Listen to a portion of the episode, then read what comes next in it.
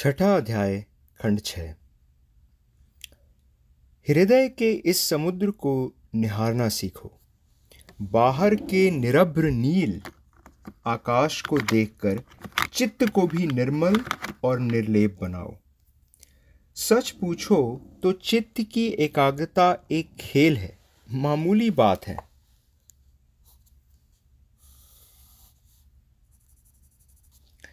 चित्त की व्यग्रता ही अस्वाभाविक और अनैसर्गिक है।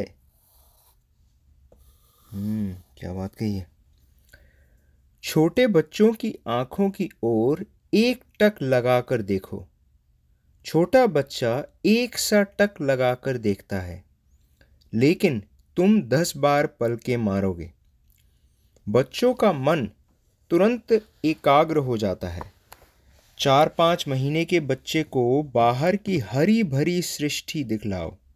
वह एक सा देखता रहेगा। स्त्रियों का तो ऐसा ख्याल है कि बाहर की हरियाली को देखकर उसकी विष्ठा भी हरे रंग की हो जाती है। मानो, सब इंद्रियों की आँखें बनाकर वह देखता है। छोटे बच्चे के मन पर किसी भी घटना का बड़ा प्रभाव पड़ता है। शिक्षा शास्त्री कहते हैं, शुरू के दो चार सालों में जो शिक्षा बालकों को मिल जाती है, वही वास्तविक शिक्षा है।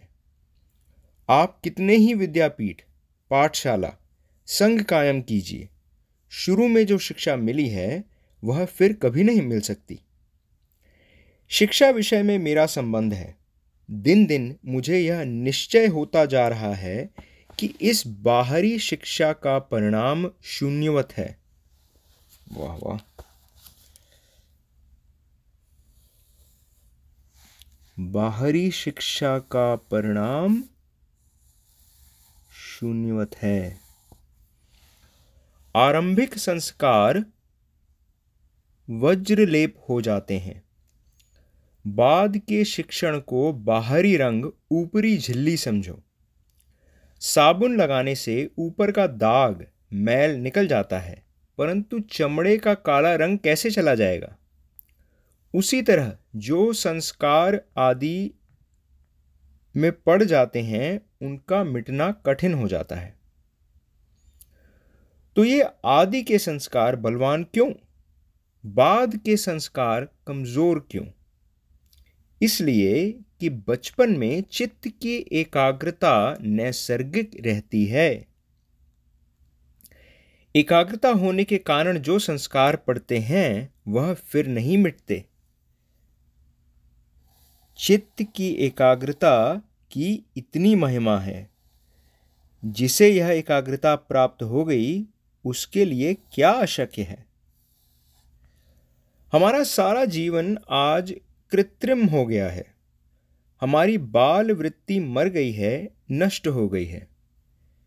जीवन में वास्तविक सरसता नहीं, वह शुष्क हो गया है। हम ऊट पटांग जैसे तैसे चल रहे हैं। डार्विन साहब नहीं, बल्कि हम खुद अपनी कृति से यह सिद्ध कर रहे हैं कि मनुष्य के पूर्वज बंदर थे। छोटा बच्चा विश्वासशील होता है। माँ जो कहे वह उसके लिए प्रमाण।